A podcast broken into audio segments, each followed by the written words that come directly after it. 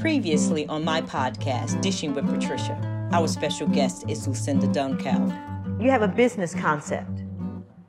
So, how do you take that business concept into actually starting a business and then getting funding? It's going to sound um, silly almost, but the answer is you just do it.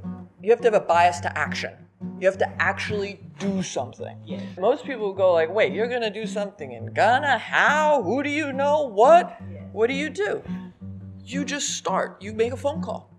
You know, you call, so you find someone on the internet, you send them an email, and then the reality is, your idea is going to meet the market, and you are going to find out you're wrong.